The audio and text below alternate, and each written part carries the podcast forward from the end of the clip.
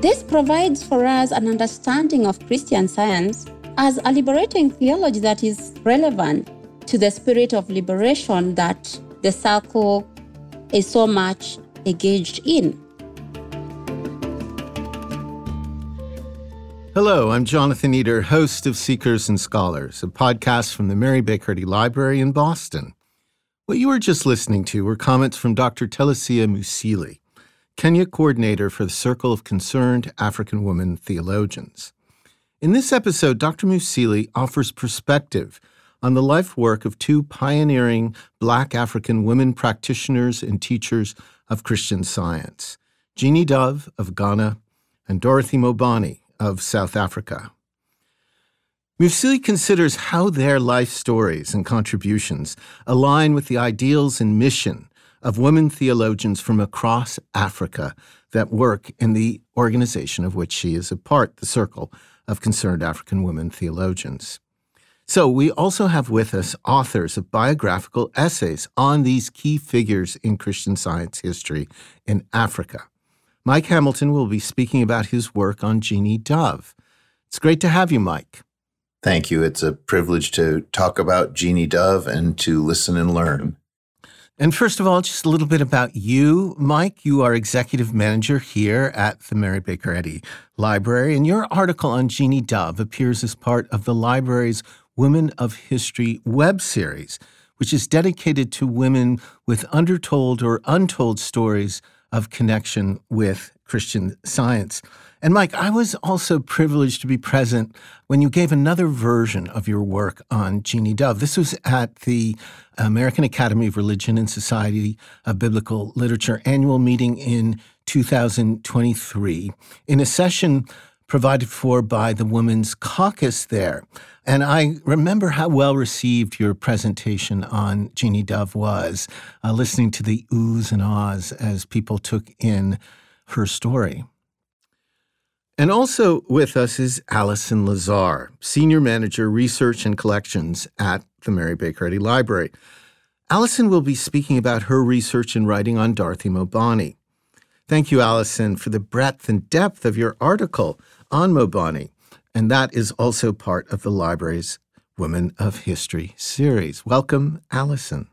I'm so glad to be here, Jonathan. Thank you. It's been such a, an honor to get to know Dorothy Mobani's story, and I'm so glad to share it a little. Yes, we're going to get into it.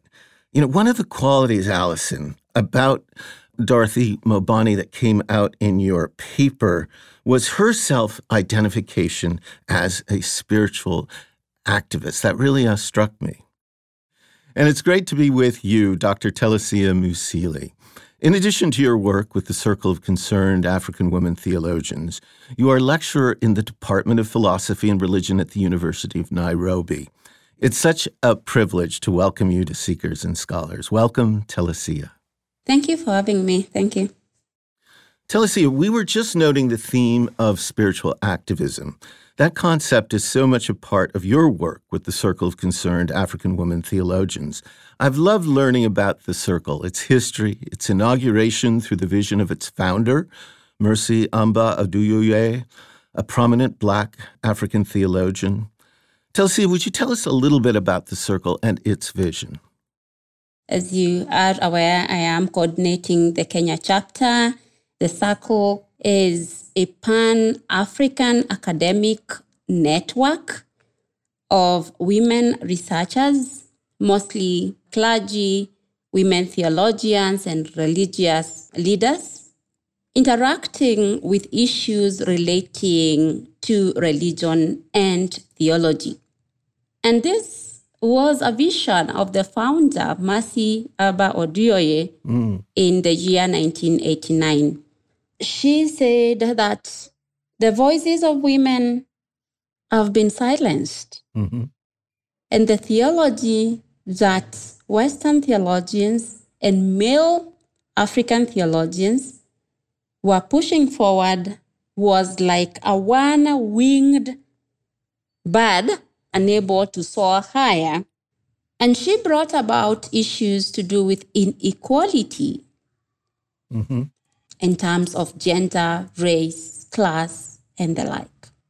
But within her vision, she had an idea that within the theology that she was experiencing and she intended to propagate as a balanced theology was a theology where we were equals by virtue of meeting with Christ, Right. the liberator, the transformer, who is, according to our, our mother, from whom life and equal life flows. hmm And so she identifies power structures, hierarchical, patriarchal structures that she argues were unfounded Right. because by virtue of being created in God's image and likeness, we were equal before our Creator. Thank you, Telesia, for that insight into the founding vision and purpose of the Circle of. It's going to be fascinating to see how the contributions and stories of these two Christian Science women practitioners in Africa fit into and align with the concerns of your organization. You know, maybe I'll start with you, Allison, about Dorothy Mobani and her sort of unique story. You know, how does it intersect with the other sort of significant movements in Africa in her time and all that she would have experienced and, and contributed to? Dorothy Mabani was born in 1943 and passed in 2004. So that gives us a sense of her time range. And she was not actually born into Christian science. Okay. When she first got married, her husband Moses had just recently come into Christian science. And at first, she was kind of skeptical about it hmm until she had her first healing of a swollen ankle. And I think that's really what struck her about Christian science was the practicality, was the applicability of Christianity to real life situations. Mm-hmm. And that became a focus for the rest of her life. And she applied Christian science and its method of healing, not just to things like swollen ankles or physical ailments, but as you said earlier, she she considered herself a spiritual activist. She saw religions, she saw Christian science as a practical way to address the injustice that she saw in South Africa. I, mm-hmm. I should mention she was born and raised in Pretoria, South Africa, under apartheid. Right. And she was really able to use Christian science as a way to break down color walls as well as anything that would seem to separate people. She had a very ecumenical spirit. She loved everybody. That was a, a line in your article that really um, struck me. She said something to the effect of, if I can't love people, I can't heal. Correct.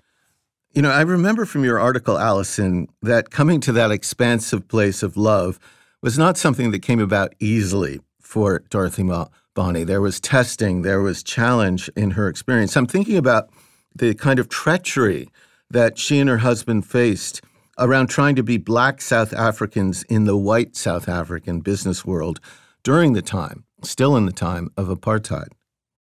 What happened was Moses Mabani, her husband, wanted to get into corporate banking, which was not a thing that any Black South Africans had experience with. So he brought on two white men to help them get that part of the, the business started.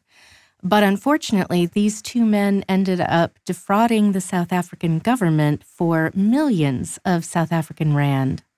And as a result, the Mabani's assets were frozen and confiscated, and Moses was forced out of the business in disgrace. And it was really kind of a huge news item. And Dorothy had to, to deal with all of this.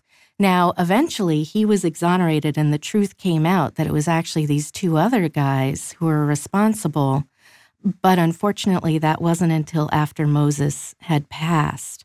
So Dorothy was left grief stricken, impoverished, with kind of this reputation hanging over her head, and everyone, all of her friends were just pitying her. She says in, in one of the articles that she wrote for the Christian Science periodicals that people were worried she would become an alcoholic or something. So, Allison, what did she end up doing?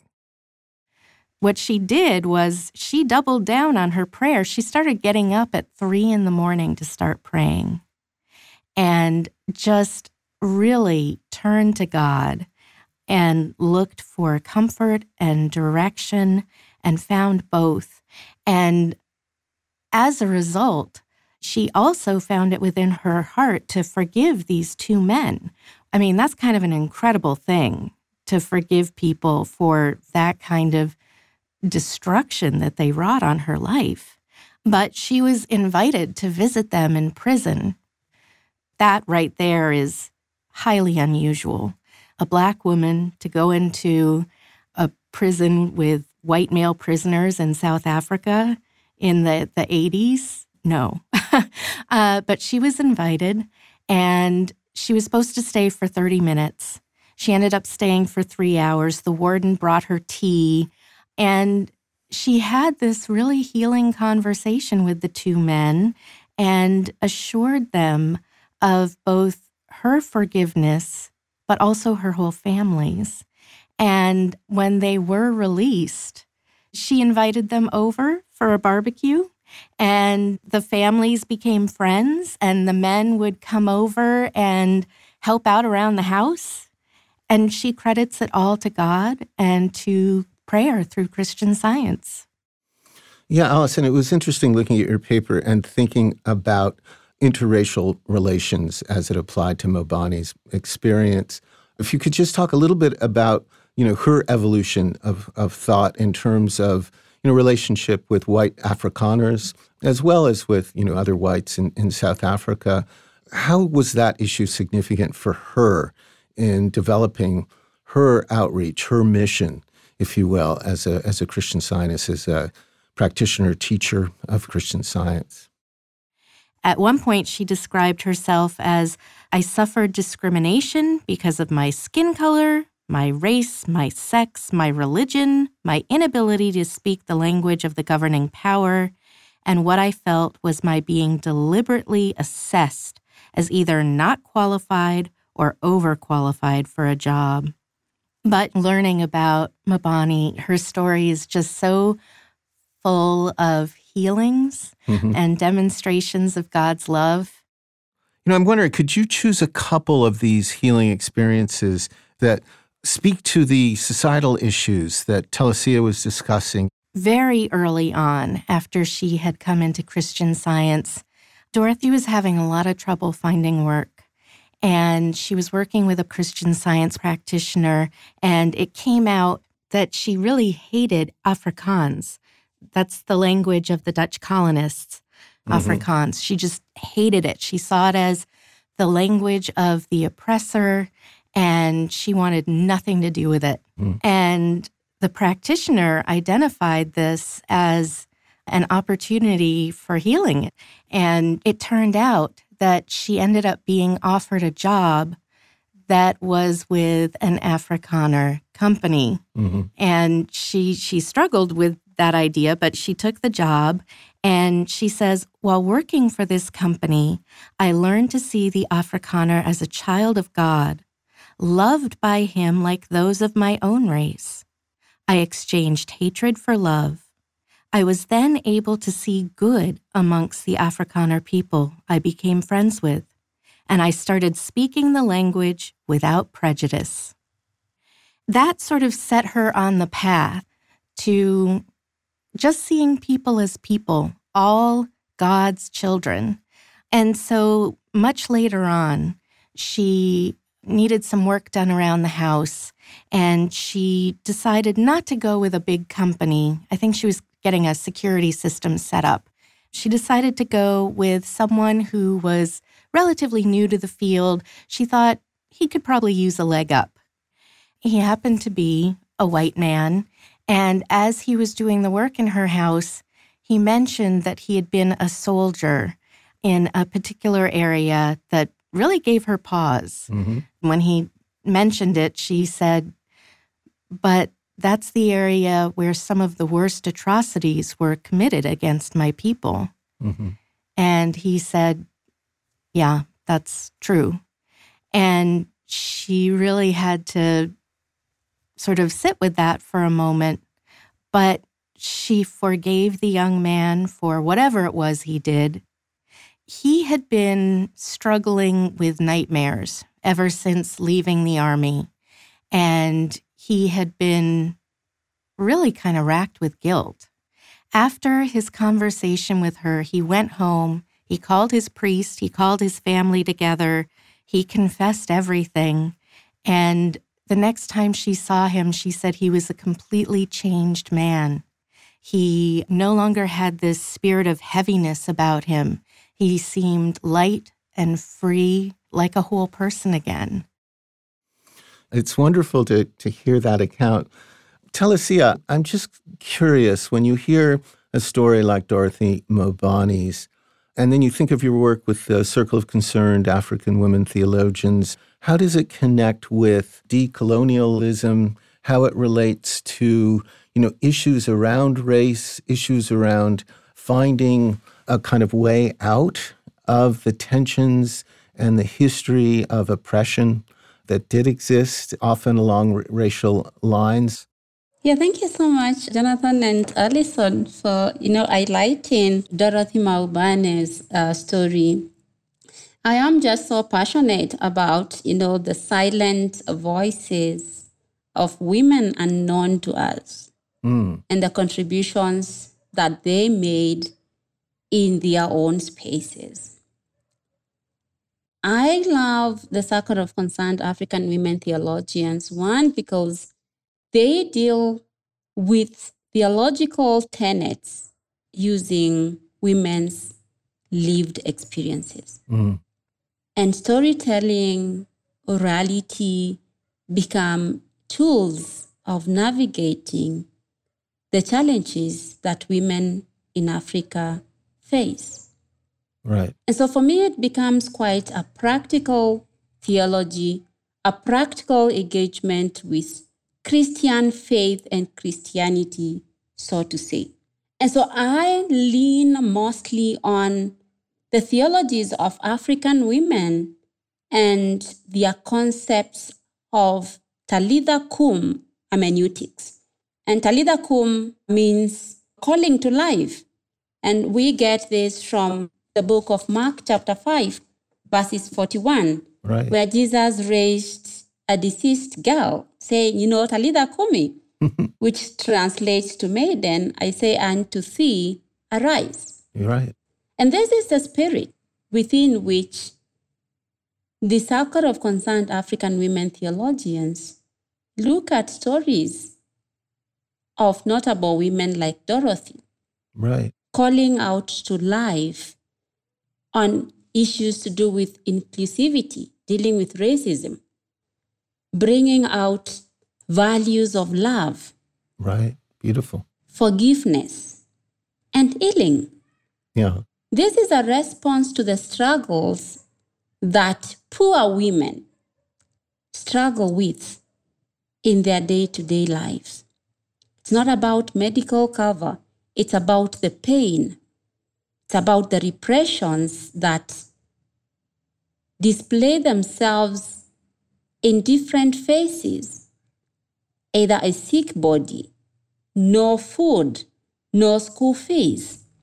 And so, any other results or strategy that women would use to alleviate themselves from these challenges is calling to life, is mm-hmm. embracing a liberating tenet that, you know, regardless of what it is that could press you down, then you have a solution that, you know, points to your faith, points to Christianity, points to whatever it is that would alleviate that repression, then I would think that this is a practical way of theologizing.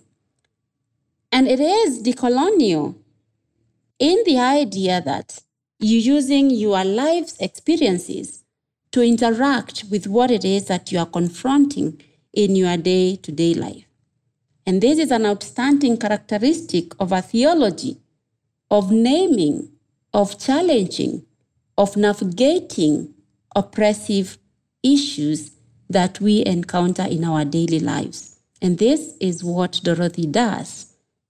So, Mike, when you hear Telesia's account of these foundational principles about how the Circle of Concerned African Women Theologians think about the relationship of these lived experiences, really the kind of lifeblood of a practical theology to community, is the demonstration, if you will, of God, of spirit in our lives.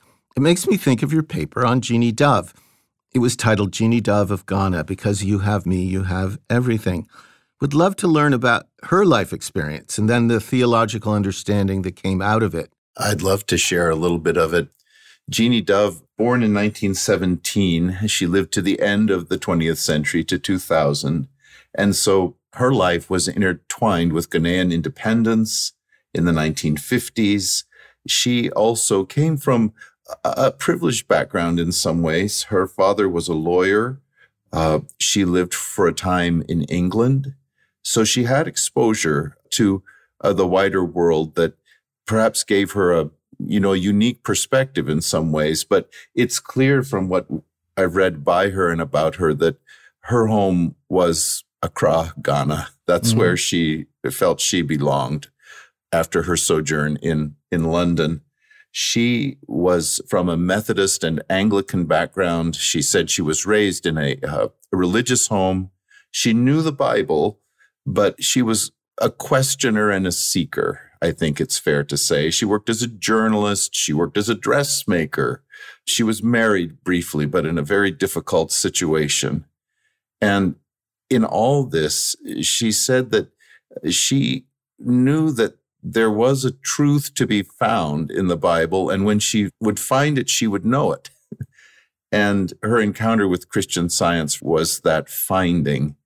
And the words that you mentioned, because you have me, you have everything, they came to her, she said, just before she fell asleep one night. This was after she'd encountered Christian science and decided to really commit her life to it. She wanted to have primary class instruction in Christian science, an important step in the development of someone who is uh, committed to the teachings of the religion and it's offered yearly by authorized teachers of Christian science in different locations around the world. And in those days, that kind of instruction was not available anywhere near her. It was available in South Africa, it's true, but she was intent on going to England, where she had lived before. She'd found a teacher who had accepted her, but she had no way to get there. And she said the thought came to her one day to sell everything in her house and to thus raise funds for her travel. She did that, but that night after she'd had that idea, it sounds pretty familiar, doesn't it, from the Gospels? Sell all that you have and give to the poor.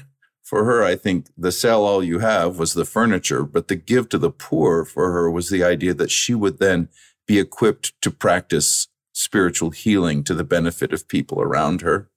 Falling asleep one night, a thought came to her.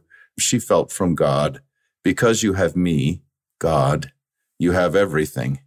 And she said when she woke the next morning, the first thought that came to her was that one. She did follow through and she did go to England and took that formative step Mike, is there anything you can share about the impact of primary class instruction in Christian science on Jeannie Dove in her subsequent work in Ghana? One of the accounts that I read in the files of the Mary Baker Eddy Library was a brief statement by someone who had known her for some time and remarked on the change that had come over her when she returned from England. He said, Prior to taking class instruction, she, Dove, not unusually, considered herself a person in the privileged class, and that was because of her father's status as a lawyer. However, she is now very approachable. And in humbleness and meekness, he says, willing to help any who approach her.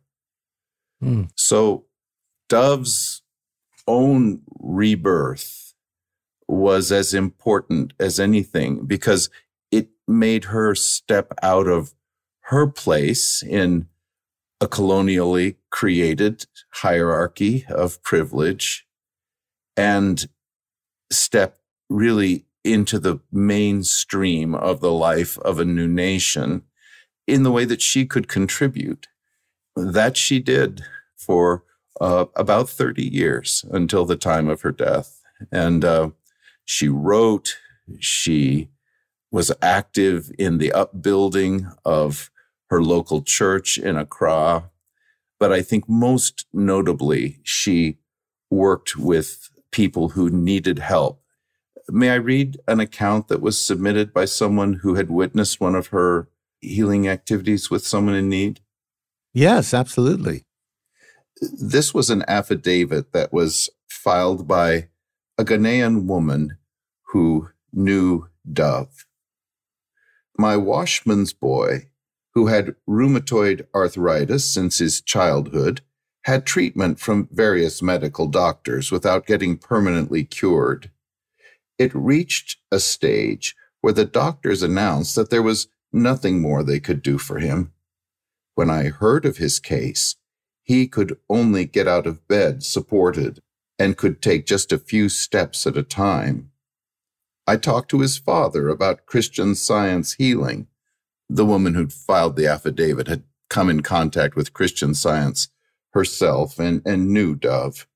And she continues, and on a Tuesday afternoon took them both to Miss Jeannie Dove for treatment, Christian science treatment through prayer.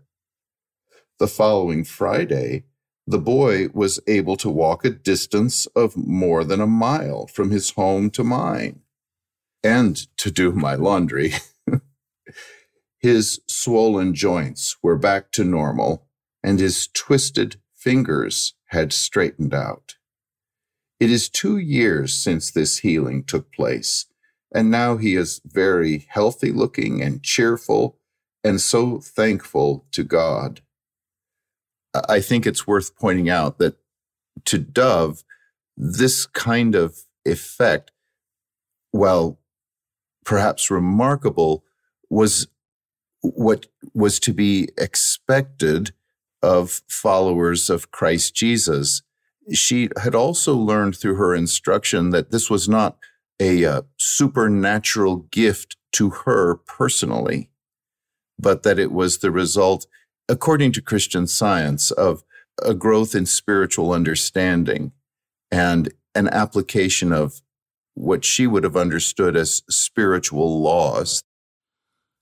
Mike, hearing about Dove makes me want to go back to the time when you gave your paper at the uh, American Academy of Religion and Society of Biblical Literature annual meeting. What's typical at these sessions is to have a response given to a paper. And in this case, the response to your paper came from Dr. Esther Mambo. She is a professor in the theology department at St. Paul's University in Limuru, Kenya, and a theologian of some renown. So I'd like to read just a little bit from what she had to say about your paper on Jeannie Dove.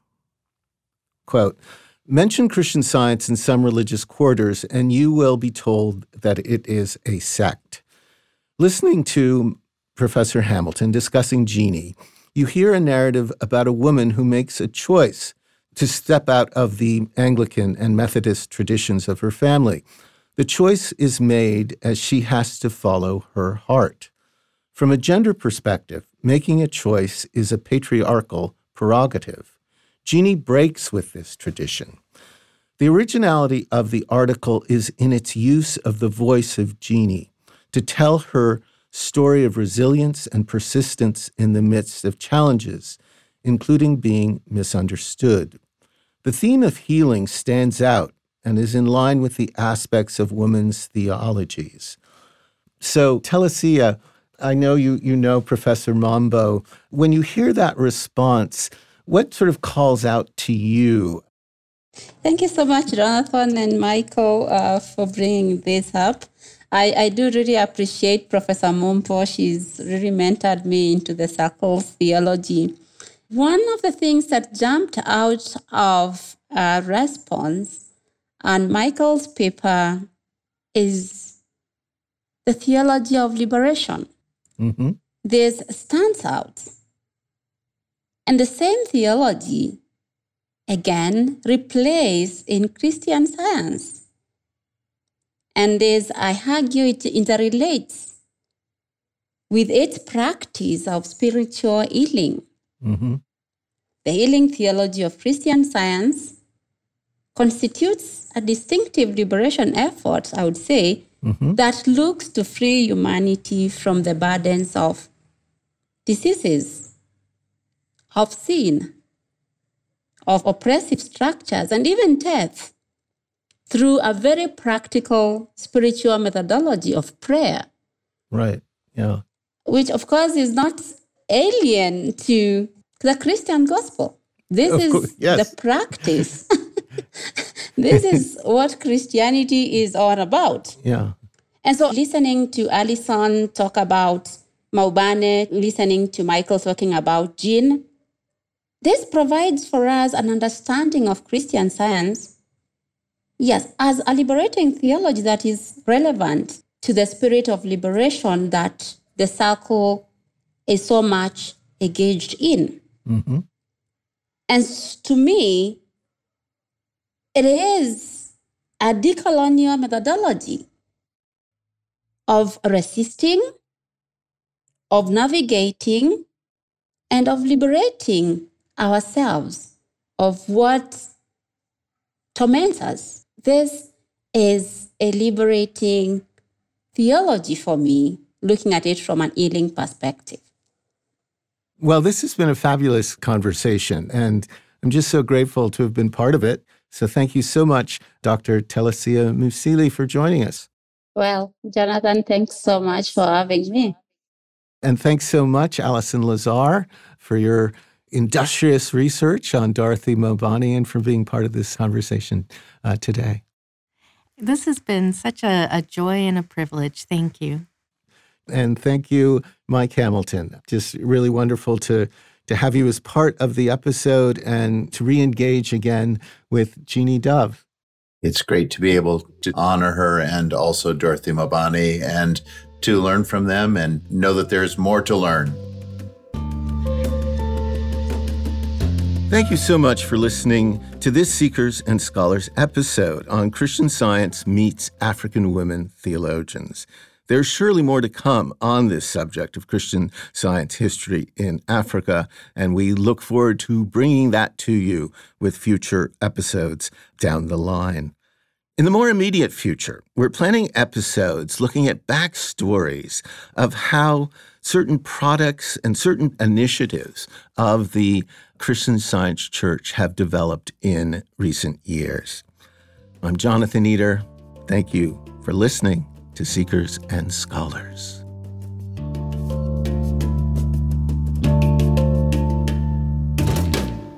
This podcast was produced by the Mary Baker Eddy Library. Copyright 2024.